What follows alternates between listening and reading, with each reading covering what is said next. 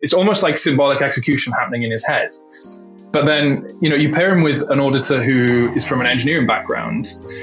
And because they have that perspective of having gone through the engineering process, there are certain things that they they will just look for, knowing that this is how engineers have gone through it. That that um, people with a mathematical background won't find. GM GM everyone, my name's DeGatchi, your host of Scraping Bits, and today I'm with a special guest, Alex Roan from Cyfrin. How's it going, man? yeah, really good. Thanks, mate. Thanks for inviting me. Yeah, of course. Yeah, I'm quite keen to get a little intro of you, um, of basically who you are and what you do, just to give some context, and we'll, we'll dive in. Yeah, sure. Um, yeah, I'm Alex. I am co-founder at Cyfrin. Uh, I've been in the uh, Web3 space for coming up to four years now, I think. Mm. Um, was it was it Chainlink for three? Before that, very typical Web3 engineer kind of origin story. Was in Web2 for a while. Mm grew disillusioned and kind of made it took the jump took the leap leap of faith to just yeah. get into this this industry when were you already in cybersecurity in web in web 2 or did you kind of get into that in web 3 no not really. So i'm very much come from an engineering perspective. So security has always been there. I think that's one of the things that we've that, that I, I think the Web3 space can uh, can learn from is how security is matured in Web2, and a lot of those practices haven't really transitioned, made the jump to Web3 yet. Mm-hmm. Um, so not specifically security oriented in Web2 now. So you just kind of picked it up with Web3 in the past, I guess, year or during the whole kind of transition? Well, I think working at Chainlink was a big factor in this and seeing how much emphasis was placed on every line of code that was changed in a smart contract. Mm-hmm. Um, the the scrutiny that every change would go through, the the expected process of how monitoring would work as it was live, the war room games. It was very much security first engineering in in a space where I don't think a lot of projects were engineering that way, and mm-hmm. y- you can kind of see the results of in that you know crazy numbers are still being hacked to this day whereas chainlink and makerdao and a few of the big players, the, the ones that do emphasize engineering with security in mind first and foremost, they, they don't suffer so much from those problems. Yeah, for sure. And, and that's where you met Patrick as well, the, the other co-founder at Cyfrin, right? That's right. Yeah, we, we joined roughly the same time, I think like within a month of each other yeah. when Chainlink Labs was like 30 or 40 people. So it was, mm. yeah, it was, it was the, the early days. I, I think I joined right after VRF V1 launched. What is that? What is VRF? V1. v, uh, verifiable random function. So it's a way to get randomness in, in smart contracts from like, Chainlink nodes. Yeah. No, what kind of made you like leave and start Cyfrin basically? Yeah. So when uh, when Patrick and I first met, we we were both in DevRel initially. So I, I didn't actually join the Chainlink engineering team oh, okay. originally. It was uh, the DevRel team. So I was I'd, I'd quit my Web two job mm-hmm. because I was I was super into smart contracts and I I just saved up some money and I was like I'm just going to blog about smart contracts and see what happens. I'll just give myself six months without a job and see where it takes me. And like two months in, Chainlink reached out and said, Hey, can you can you write our docs for us because we've just released this VRF. Um, you wrote an article about it and uh, we'd love it if you could spruce the docs up and, and whatnot. So I came on as like a contractor. Yeah met Patrick. He just joined in DevRel as well. And after a while, they they said, hey, you know, we want to bring you on full time. And I'm an engineer. I didn't want to write docs forever. So yeah. so my kind of the the deal for me was like I'm going to be an engineer or I'm not. I'm not going to come on full time. Mm-hmm. So eventually transitioned there. Um, but in the meantime, uh, working with Patrick, found out that he just started a a Chainlink node operator company called Alpha Chain okay. that was that was running some uh, Chainlink nodes, running some you know, blockchain nodes, ETH nodes, stuff like that. And yeah, he just asked me if if I wanted to come on and help him out and and just like be co-founder, just the two of us working working on it on the side. And eventually that grew over the years while we were at Chainlink to the point where it was like working two full-time jobs. It, just got too much. So we we hired in for that and got some uh, DevOps engineers, like cloud engineers, stuff like that, yeah. to the point where that that ran itself. And we stayed close, even though I was in engineering, he was in DevRel. Mm-hmm we stayed pretty close, like values aligned. And as the company grew, I think we both had itches that we wanted to scratch. Yeah. typical growing pains that you see when you go from a startup to to a big organization, which is what Chainlink Labs is now, is that, you know, roles aren't as flexible. You don't have as much ownership o- over such a, a, wide range of things. And the, the type of people that you need in a startup is very different to what you need when you're a big organization where roles are super well defined and the scope of what you do is restricted. And I think we felt we could make more impact than we were making, given that mm-hmm. the teams had grown and the roles that we had had restricted slightly. And eventually that it's just got too much and we we founded Cyfrin and and mm-hmm. yeah, that was uh, six months ago now. Yeah, and what was kind of like the process of starting this um, and then getting it off the ground and eventually getting to where you are now? There must have been a lot of difficulties and hit stops you had to make. Yeah, so basically, what was the, the starting process like? So the, the dynamic that Patrick and I have is he is 100 miles an hour, whereas I my instinct is always to slow down and think about things. Mm-hmm.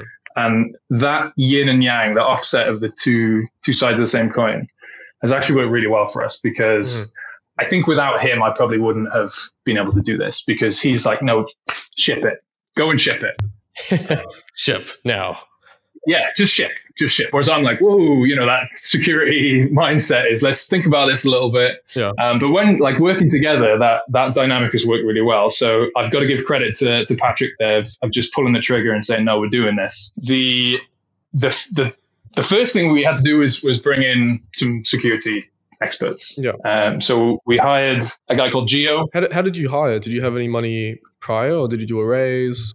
Right, right. That's that's a good question. Yeah. So um, we we had investors from uh, Alpha Chain.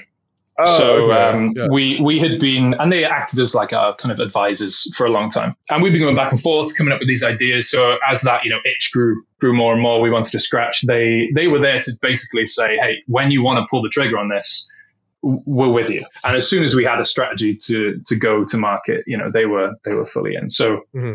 so um, so yeah, that's that's the backing that we had when we did this. Yeah, so basically just had like an idea of how you're gonna basically build it all from scratch, how you're gonna do audits, how you're gonna build a clientele, retain that clientele, and just expand from there. And then they're like, okay, sounds good. Here you go, money. yeah, essentially that's that's how it went. Um, I think so, so. From the engineering perspective, in Chainlink, access to top tier auditors is very difficult to come by. Most of the big firms like Chainlink Labs, they they have them booked out on retainer for most of the year. So if you want to actually get a slot with one of these big big companies, um, big auditors, mm-hmm. as a small project, it's very difficult. You have to you have to kind of pay out. So and we also conversely saw a lot of shit, frankly, uh, you know, rubber stamps. And so, so we saw somewhere that we could make an immediate impact in that area with the values that we had and still have.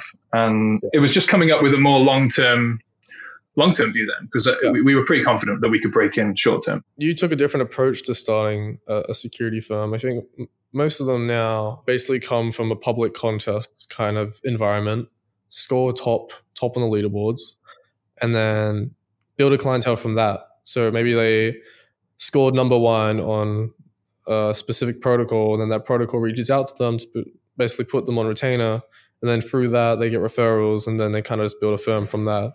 Uh, did you? You guys didn't really do that though. You just kind of like built it from scratch and then got into these public contests, right? Yeah, we, we did, but we did hire immediately from the Code4rena leaderboard. Oh, uh, okay. uh, that was our first um, big hire. Was Hans, who was at the time the best the best auditor, best performing auditor on Code4rena over the past like year or something. So he's he's since come on as co-founder as well. So that was our big hire.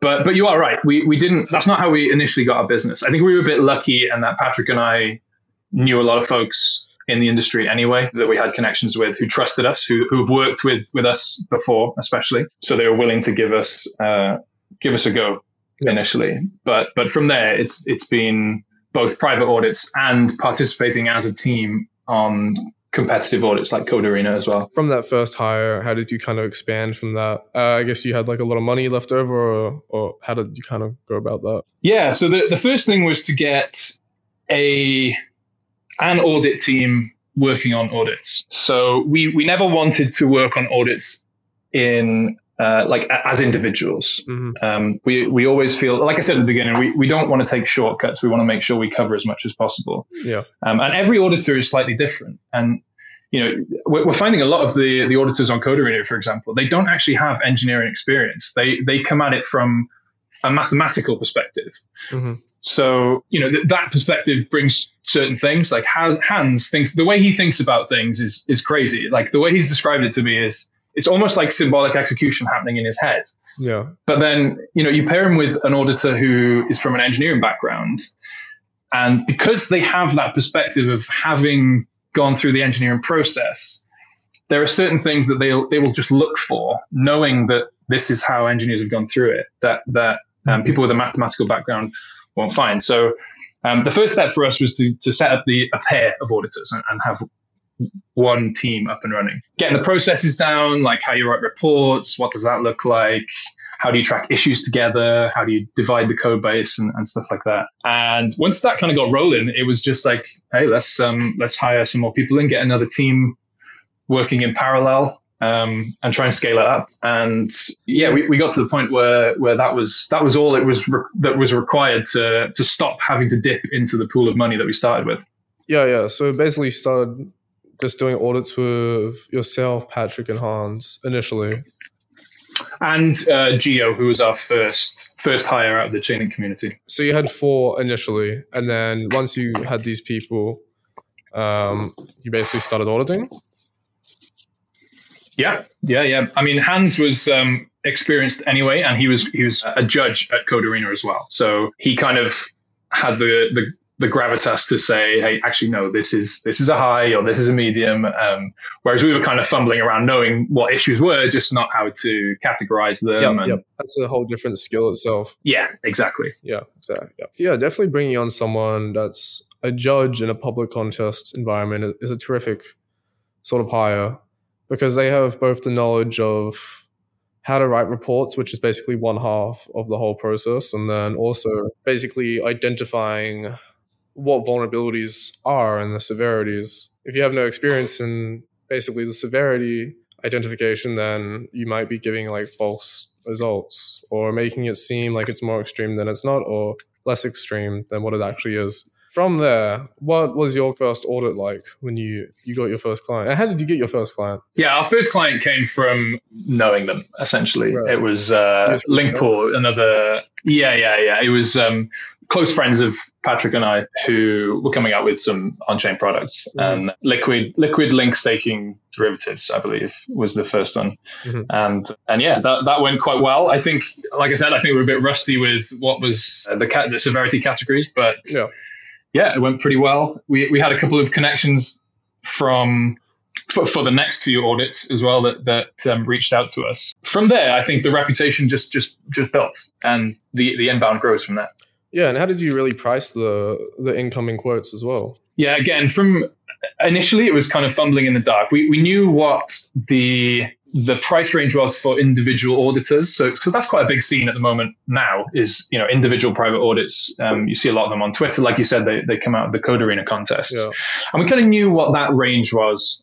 Um, we also knew uh, from my own experience working with some of the big players at, at Chainlink Labs what the, frankly, extortionate prices were some of those. Mm-hmm. And, and again, we, we didn't want to price out smaller projects. So yeah. so initially it was it was start low and, and kind of find that equilibrium as you go. Let's say I come with a with a big repo and I have like basically no budget. what would be kind of like your minimum or what determines your minimum as well? And what would determine basically yeah, basically the price range for for the project. I think the the important thing for me is as I'm coordinating the the internal teams now is to understand what our guys would feel comfortable with after a certain amount of time. So, so we use a tool developed by um, ConsenSys Diligence with a, with quotes mm-hmm. that um, spits out a complexity number, which is like this arbitrary number depending on interactions between contracts yeah. and, and, different complexity metrics, and the number of lines of code. So that's like a baseline numbers that you can refer to. And judging on how we've gone, how we've done in previous audits, how how long would it take for my guys to be confident that they've covered as many bases as they could? Would it take like how what what time? So that that's the main thing. It's like complexity score, number of lines of code. Let's say I think that it's going to be three weeks. My guys will be comfortable with.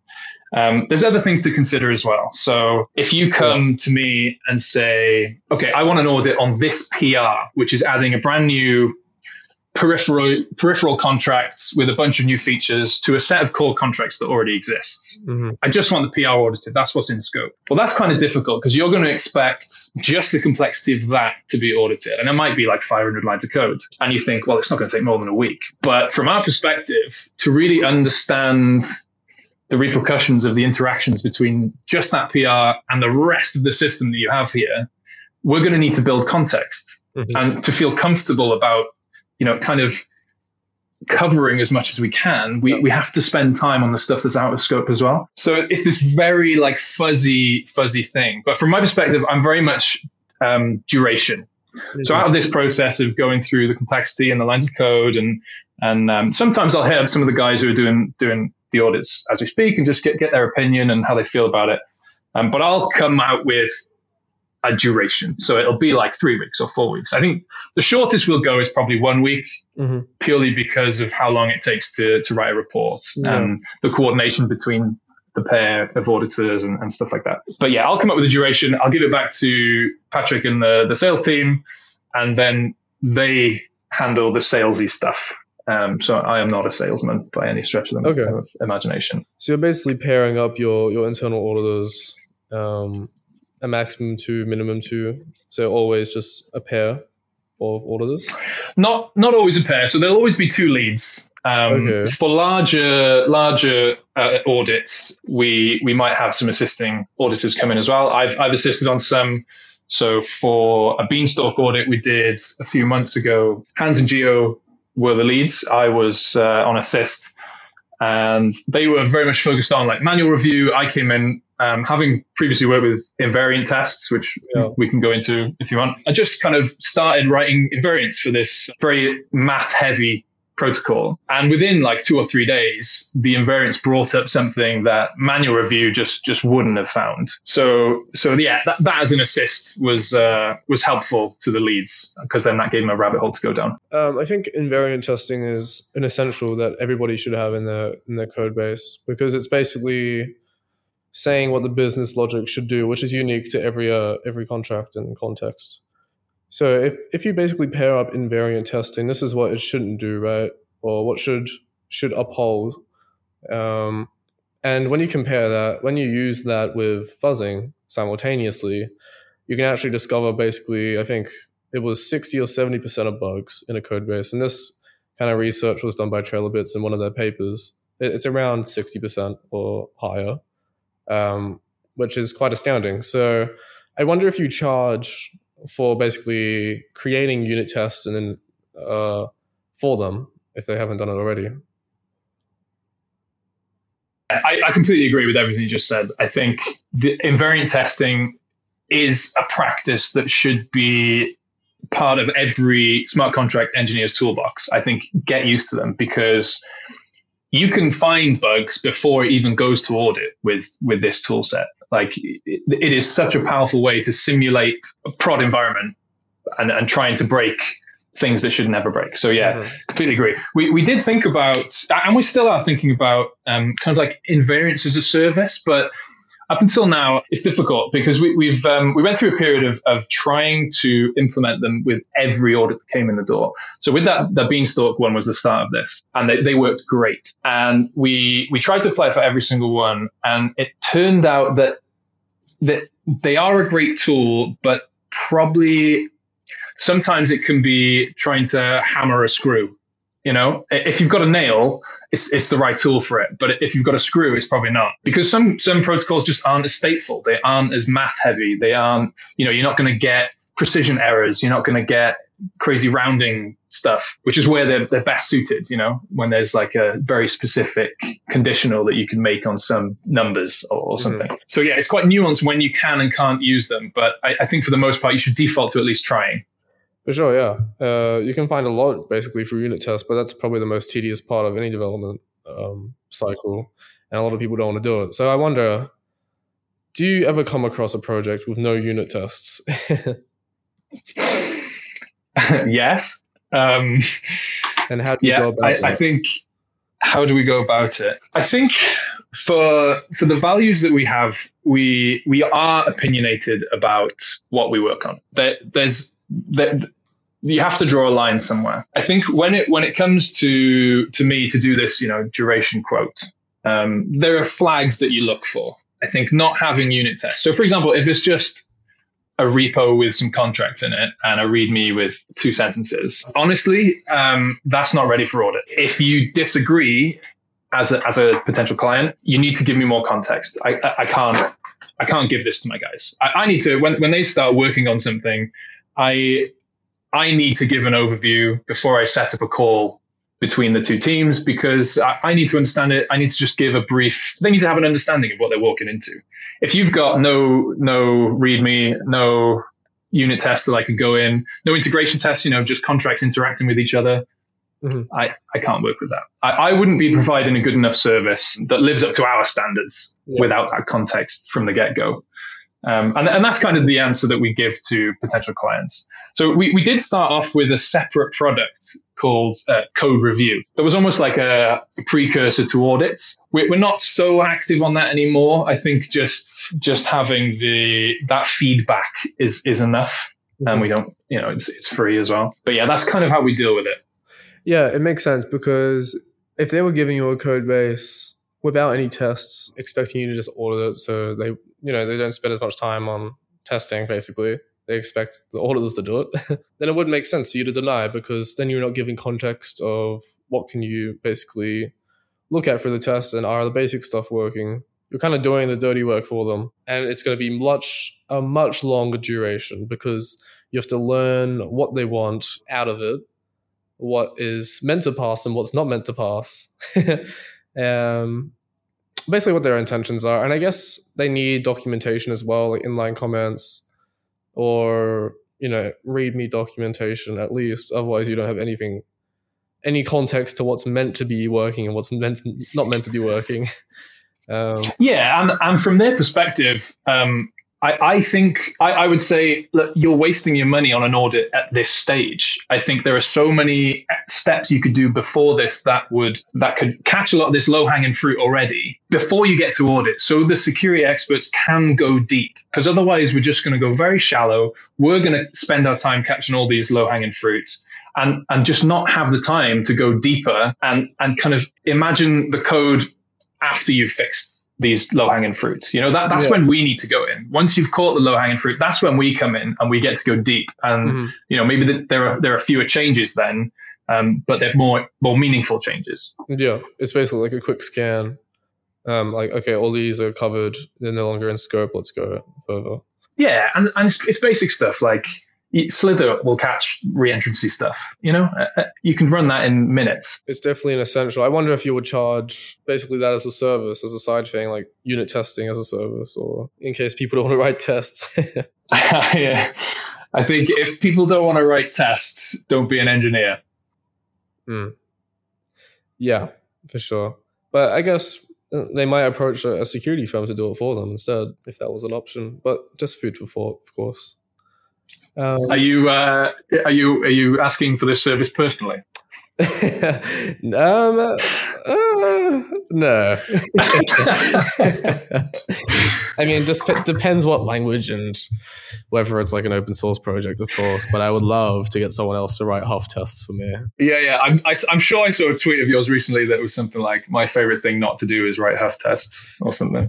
Yeah, uh, that's like I honestly think that, that that constitutes like 90% of the time writing uh, Huff contracts because the debugging is just horrible. Uh, I don't think there's any really good mm. tools from, apart from, I guess, Foundry Debugger and looking at the return, whether it failed or not. If you get like an extra line in the failure, if it's just the same thing as what you put in. Yeah, it's, it's quite interesting. Um, but yeah, once you did all these audits, you kind of self-sustained, didn't you? And then you no longer needed like the investor money. So what what did you kind of do with the investor money after that? It's just kind of sitting there. Yeah, rainy day fund at the moment. Um, we, I mean, the the long term goal is not just private audits. That doesn't scale very well. You know, you just need bodies in the door, expert bodies in the door to do that. So, so the long term goal is very much tooling and platforms and, and anything really that can help us scale. I think education is a huge part of it as well. And, and Patrick is already a beast in that in in the yeah, space yeah. Um, in terms of education. So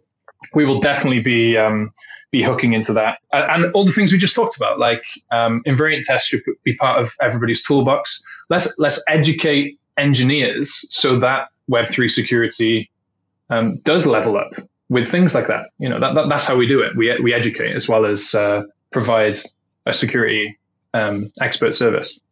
Mm-hmm.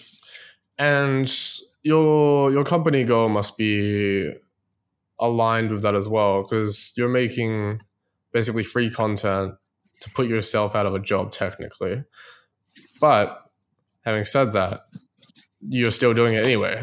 So what's what's kind of like the mission and values of of Cyfrin? Yeah, this is quite a lofty one because I mean, in 2023, it's it's kind of embarrassing to be in crypto. Like it, that, that hurts to say because yeah. I've spent four years here, but it's it's hard not to hesitate when someone in your you know everyday life asks you about it, knowing that all that they've seen is massive blowups and scams and traders like that, that's it's hard not to hesitate. So you know we, we love to go down rabbit holes and there's so many things that within the space are fascinating. But to the outside world it's just not a legitimate yeah. space you know? It's the, the legitimacy is just not there. Yeah it's just fraud and ponzi's. Yeah and there's a couple of in my mind, there's a few areas that that are kind of the main culprits towards that. There's, there's obviously the scammers. Like 2022 was horrific for scams. The blowups were just insane. And I, I think the way that, that that the remedy to that is legislation. To be honest, I think the room that that those people had to maneuver for these scams is only because the the environment allowed them to. And I, I actually, I'm, I'm pretty um, optimistic about the legislation. I think the European Parliament is discussing MiCA, and the UK just passed a stablecoin bill, for example. I think that that's fine. So scammers is one area that I think we're gradually progressing our way out of just from slow legislation and how it should be. I think we, we have a bit of a communications issue. I think we love to be nerd sniped. Everyone in this space that I know of, by the way, the most technically gifted and capable people that I've ever worked with are in this space. But communicating the concepts that we grapple with day to day to normies in normie speak. Yeah. We, we all find it very difficult, even to this day. Like it's it's tough. I think as we get more um, non-technical people in the space, mm-hmm. I think that's changing. You know, we, we have resources like MetaMask Learn, which is a really good intro for people who aren't like Web three native. Um, so again, I think that that area that's another one that that we're making progress. Mm-hmm. I think the UX is another one. You know, loads of uh, loads of progress been made here, like recently with uh, four three three seven, even like Solana stuff. You know, that that's kind of pushing the mold a little bit. And the cost is another one. And all these things, like loads of brain power is going towards. So like yeah. scalability and UX, we've got loads and loads of brain power, rightly so, um, working towards these things. But but in my head, like each one of those things as we progress, it's like you increment legitimacy a little bit, like legitimacy plus plus. You know, yeah. UI gets uh, better, and it's it's as easy as logging into Facebook or your phone or something. Mm-hmm. Like legitimacy plus plus. You know, it's more scalable, it's cheaper, legitimacy plus plus. But in my opinion, that doesn't matter if there's like a 6% chance that all your money is going to get hacked. Like that is not acceptable risk for anyone. and, and like all these, you know, increments of legis- legitimacy, numbers like that, where there's hundreds of millions that have been hacked in 2022 from smart contracts, um, that's not a decrement. You know, that's not legitimacy, legitimacy minus minus. Mm-hmm. That's legitimacy equals zero. That, that just undoes all of the brain power, all of the work that goes into UX and cost. Mm-hmm. So, I mean, ultimately, the the goal for Cyfrin is to scale up Web 3 mm-hmm. and the most important part of that it, for us is security. And I, I, don't think it's talked about enough. I, I think, that, like I said, there's loads of brain power going towards the other stuff. Yeah. Uh, part of the reason is it's just not sexy. Like, you know, yeah. UX is, is sexy. Scalability is sexy. Vitalik's talking about it. And um, it's, it's, it's cool to be nerd sniped. Like, you, it's fun. And security, it ain't fun. You know, it's time consuming it's not even foolproof, but it's required. Like we have to have it. It's the thing that's basically giving blockchain a bad name, um, which is where all the scams and all the. I mean, I guess not scam. Oh, I guess you could constitute scams in that kind of like field as well, because if you had basically public public auditing goods that were easy to use um, and basically use on anything, then you would identify these more often than not. I guess some of them are just marketing schemes and people fall for them and just get wrecked. But then that's not really code. That's more of just okay. That's I guess it is code to some degree, but maybe it's just they they all minted all the tokens and dumped them all the next day or something like that. But I guess if it, if data was more accessible and you could see kind of statistics more easier, then you would kind of avoid this and realize, oh, this is probably not safe. so yeah, yeah, exactly. And this is why education is part of how we're going about things. Oh damn! I think I cut out slightly there. I was like, yeah, I think this is why um, education is is part of you know it's very much in our uh, in our focus as well. Educating people as to to what is legitimate and what is not. That that is the roadmap.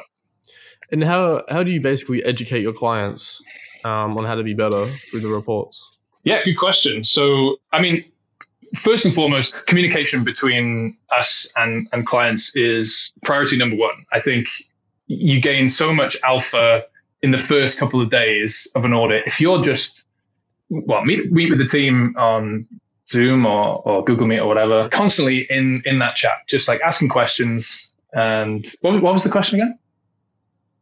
Um, how do you basically educate your clients on right, your right, reports? Yeah, so so first and foremost, that comms enables you to kind of like spitball with the with the with the client, and mm-hmm. you get a sense as to their thinking, how they thought about things, and you can maybe even throw ideas back at them. So so that's number one. Um, I think number two is throughout the the audit. Again, comms essential. So mm-hmm.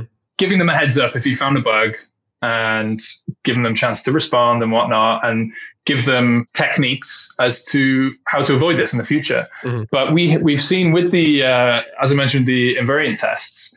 So we've actually um, contributed PRs to a lot of the projects that we've that we've worked with because of the invariant suites that that we've that we've written for them um, that are now part of their code base. So I think the you know we get we're fortunate in that we get to spend our time down these rabbit holes of all these new tools and stuff. Um, and it's our responsibility if we know how to use these and we know where they're useful, just hand them over. Like I, I know we spoke about maybe monetizing tests as a service or whatnot, but I think knowledge is is more important. I, I think you know we all work on open source repos. We all love the idea of of collaborating on on public goods infrastructure. Mm-hmm. I think knowledge is part of that. Yeah. Again, it goes towards our mission of of scaling Web three. So passing that knowledge on for free. And, and how how are you conveying to the clients in a simple way that kind of gets them to understand? Because I, I assume majority of clients wouldn't actually be devs, but would be non-technical. I, I, assume like CEOs that are kind of hiring you or founders that aren't technical. So the clients we've had that have all been very technical. We have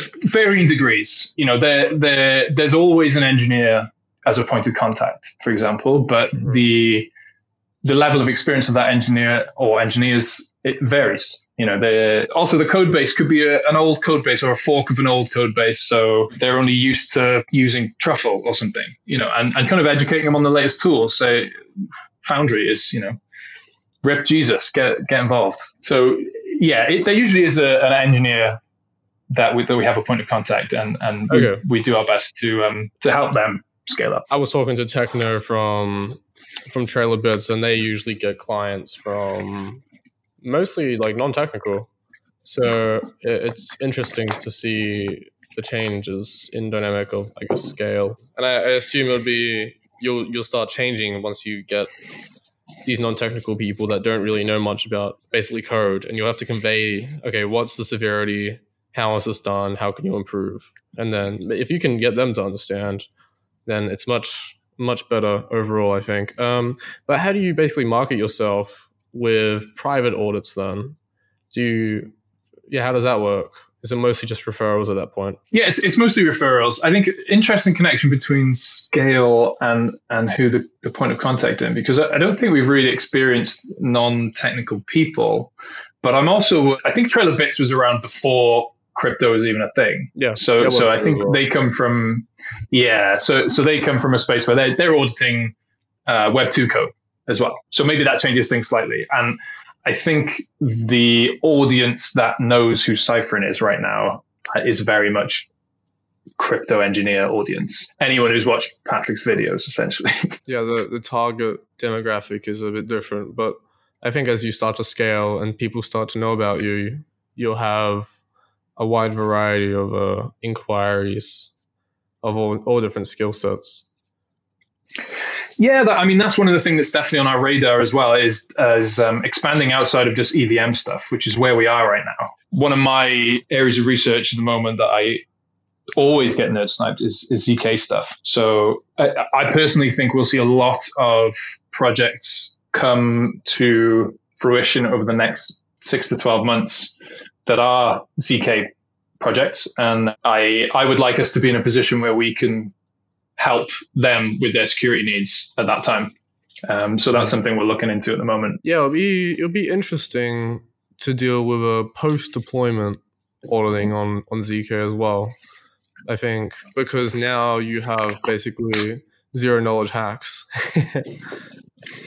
mm. So that'll be yeah, yeah. So the the surface area is not just what you see on chain anymore. Yeah, that's that's different yeah, so I'm pretty keen to see how that plays out. Not that I'm uh, gonna hack anyone, but just to see how it all plays out. But I do think another thing in the terms of auditing is pre-deployment and post-deployment.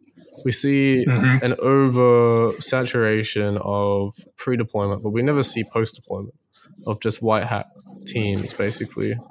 Um, so I wonder if that's any direction you're taking or have considered. Yeah, for sure. We um, we've actually been been running an experiment internally. Um, so what we've what we've always tried to do is keep at least twenty percent of our security researchers' time for research. So um, whether that's like three weeks on, one week off, or six weeks on, two weeks off.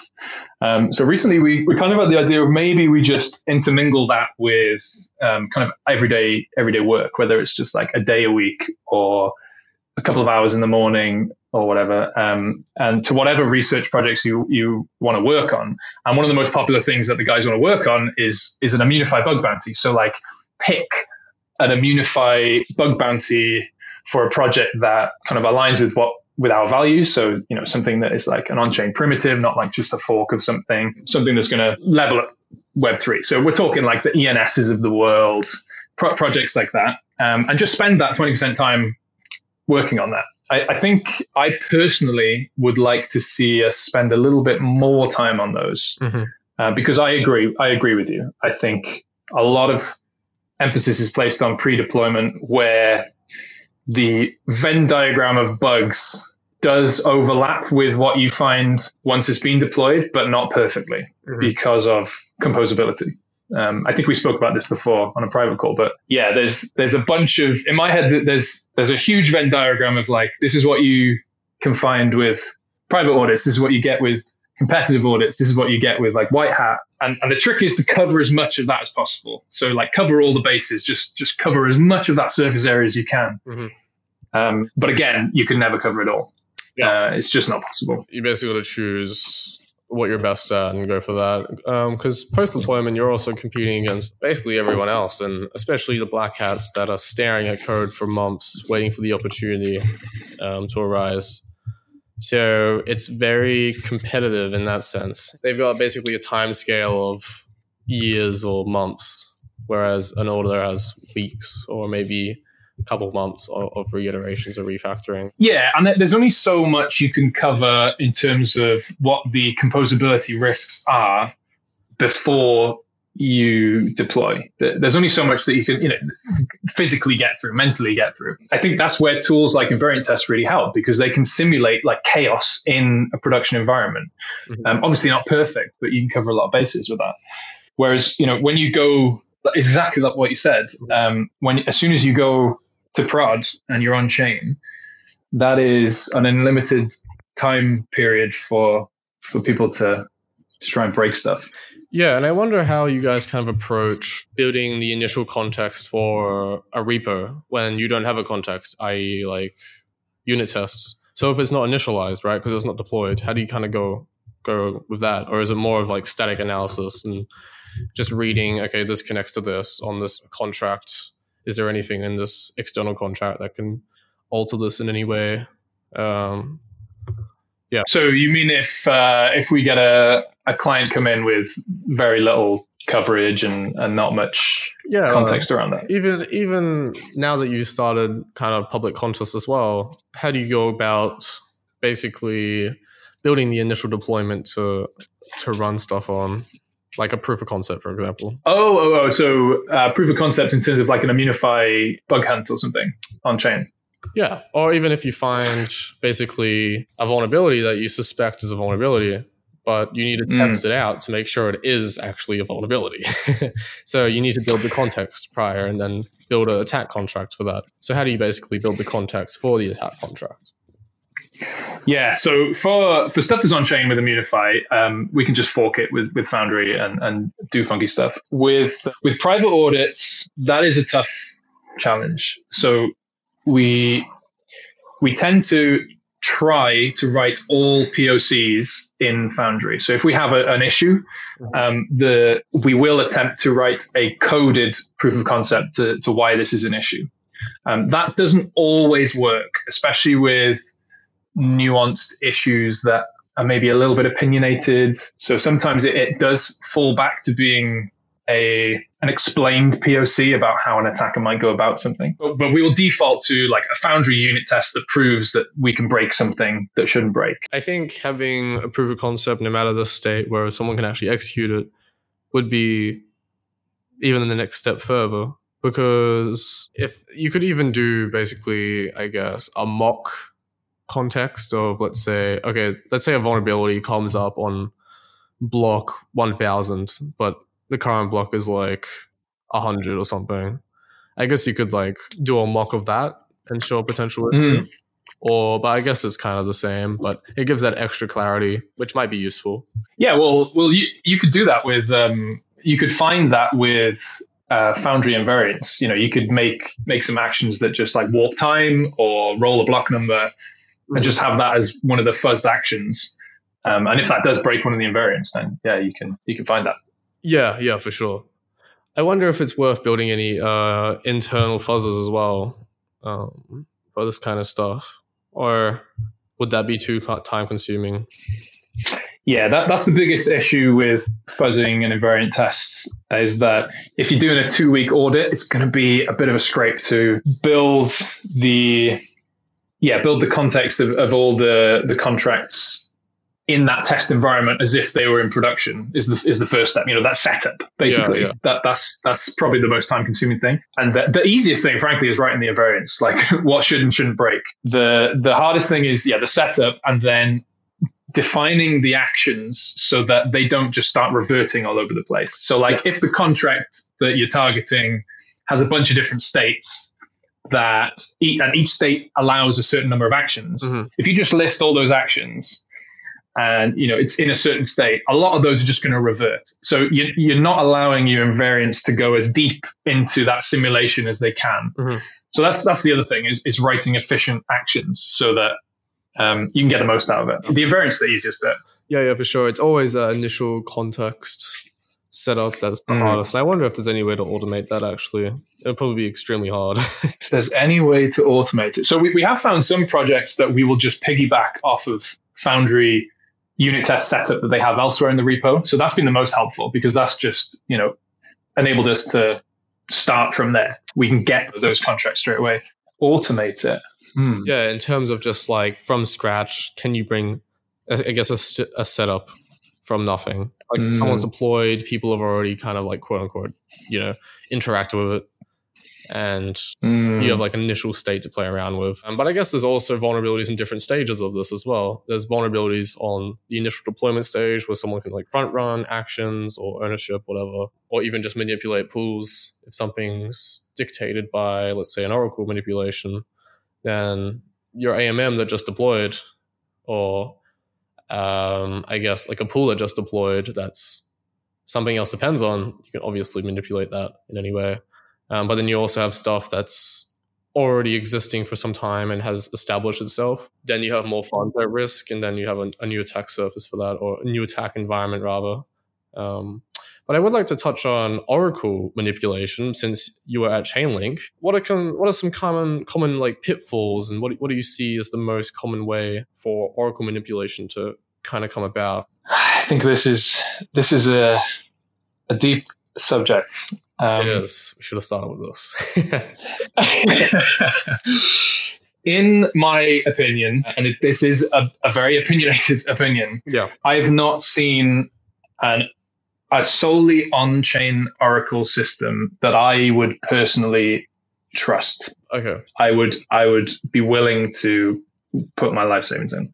Mm-hmm. Th- that being said, do not get me wrong. Um, there are pros and cons to both on-chain stuff and you know chainlink solutions and whatever other scale of oracle from decentralized to centralized uh, whatever you want to talk about. I think in terms of reliability right now i think the track record speaks for itself. I, I think you know it's chainlink I, I, don't really think there's any any dispute there. Where where to go next? I, I think I'll, I'll leave it there. What what are your thoughts? Yeah, I think anything completely on chain is just waiting to be manipulated completely on chain. I think Oracle manipulations are kind of quite advanced, and you've got to kind of think of multiple. It's kind of a multi-strategy hack. So basically, how they go is someone flash loans into basically a pool, manipulates the pool, and then they interact with something that depends on the pool. So it's quite complex compared to just you know, okay, there's an open data validation's not there, or okay, just use an external function from a different contract. It's, it's more of like an external use going into another external to alter the original contract state. So, which is another layer of complexity. I, I think there's a wider question as to whether an on-chain oracle's value is actually the value you are in uh, is actually the value that you want. Yeah because is it representative of the actual price of this thing that you want? Or is it this constrained pool of liquidity that is some percentage of the total liquidity that's probably tiny given the off-chain stuff as well? Mm-hmm. um, is that value actually the value you want? And i think until until all value is on chain and there's some way of pooling it into a liquidity pool that gives you one result I'm I'm not convinced that it is. Yeah, it's it's quite an interesting kind of field, and I think that's probably the most. That's probably like the hardest thing to automate if you were going to automate this stuff, which I'm quite interested in actually. But yeah, I also wanted to touch on kind of like how do you manage multiple hats while building Cyfrin? Kind of a switch of topic, but it's it's quite an interesting one and an essential one for building a startup. You've got to basically manage a team, and also if you're a technical founder, build the tools or whatever um, yeah, so how did you go about basically managing everything and juggling multiple responsibilities at the same time? Yeah, this is a great question. And it, it, to be honest with you, it's, it's probably the thing that I have grappled with the most in the last six months. We, Patrick and I have our own, you know, responsibilities within, within the company.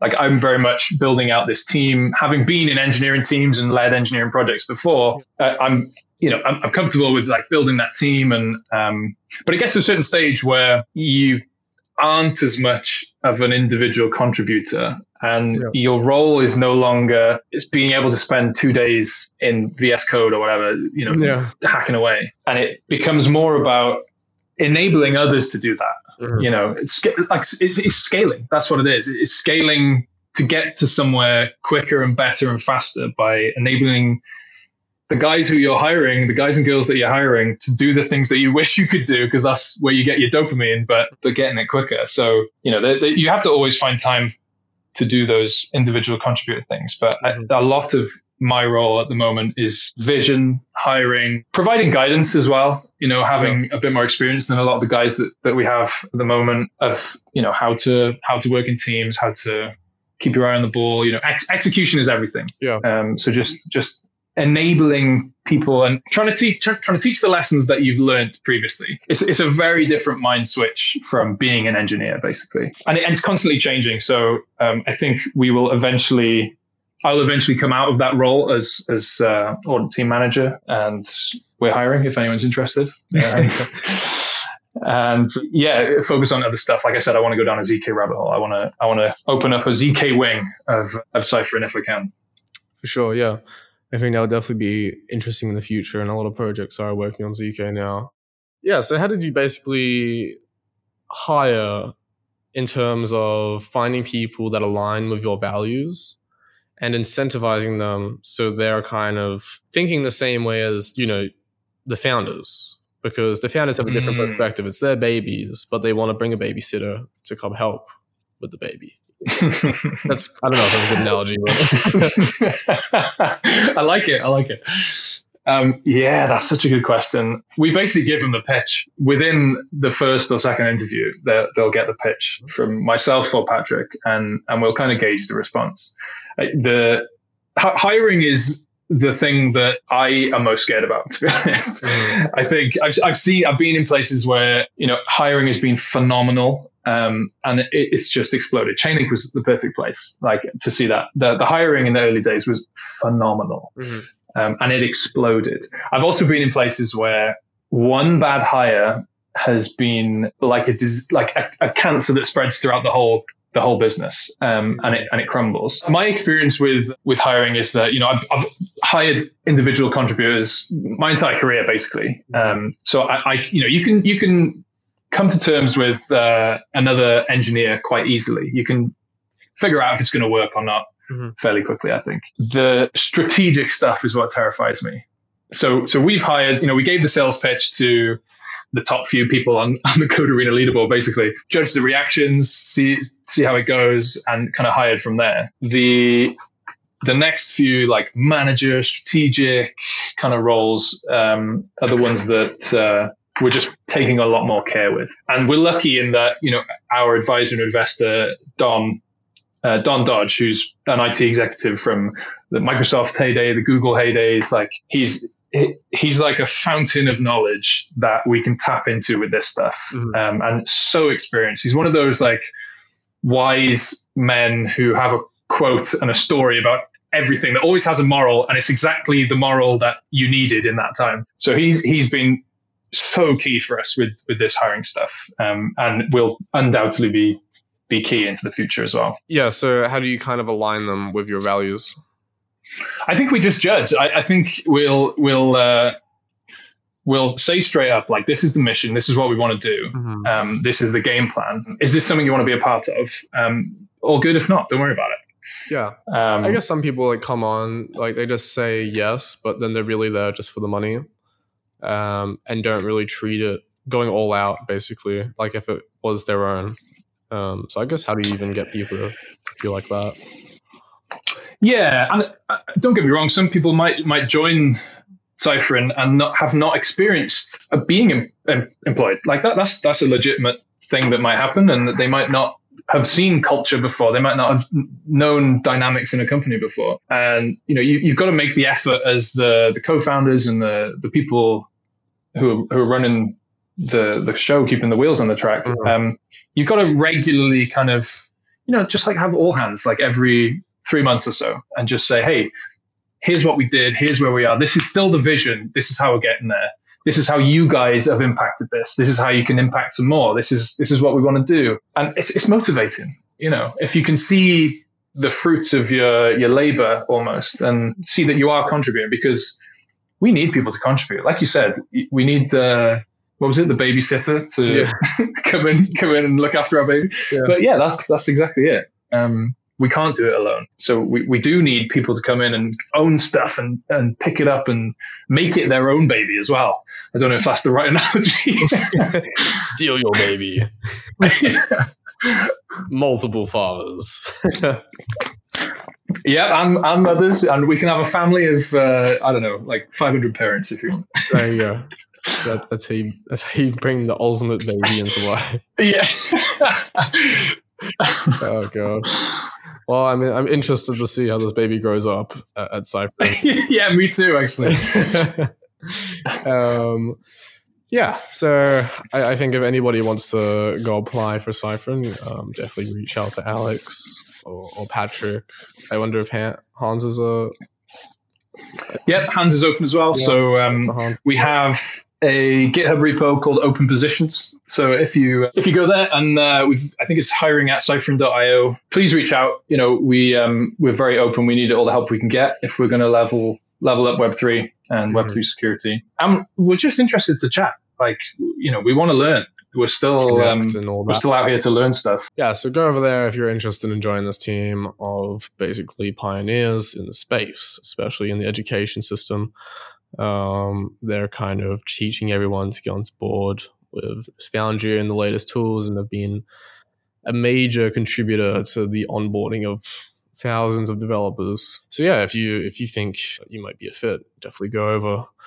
Otherwise, if you want to hear someone else on, on the podcast, similar to Alex, please email scrapingbits at gmail.com or DM DeGatchi on Twitter uh, and suggest someone's at, and I'll reach out. Otherwise, it's been a pleasure talking to you, Alex. I hope you enjoyed this, and I hope the audience does as well. Yeah, man. Thanks for having me. Thoroughly enjoyed. Wonderful. okay, that's it. Everybody have a good day, and I'll see you on the next one.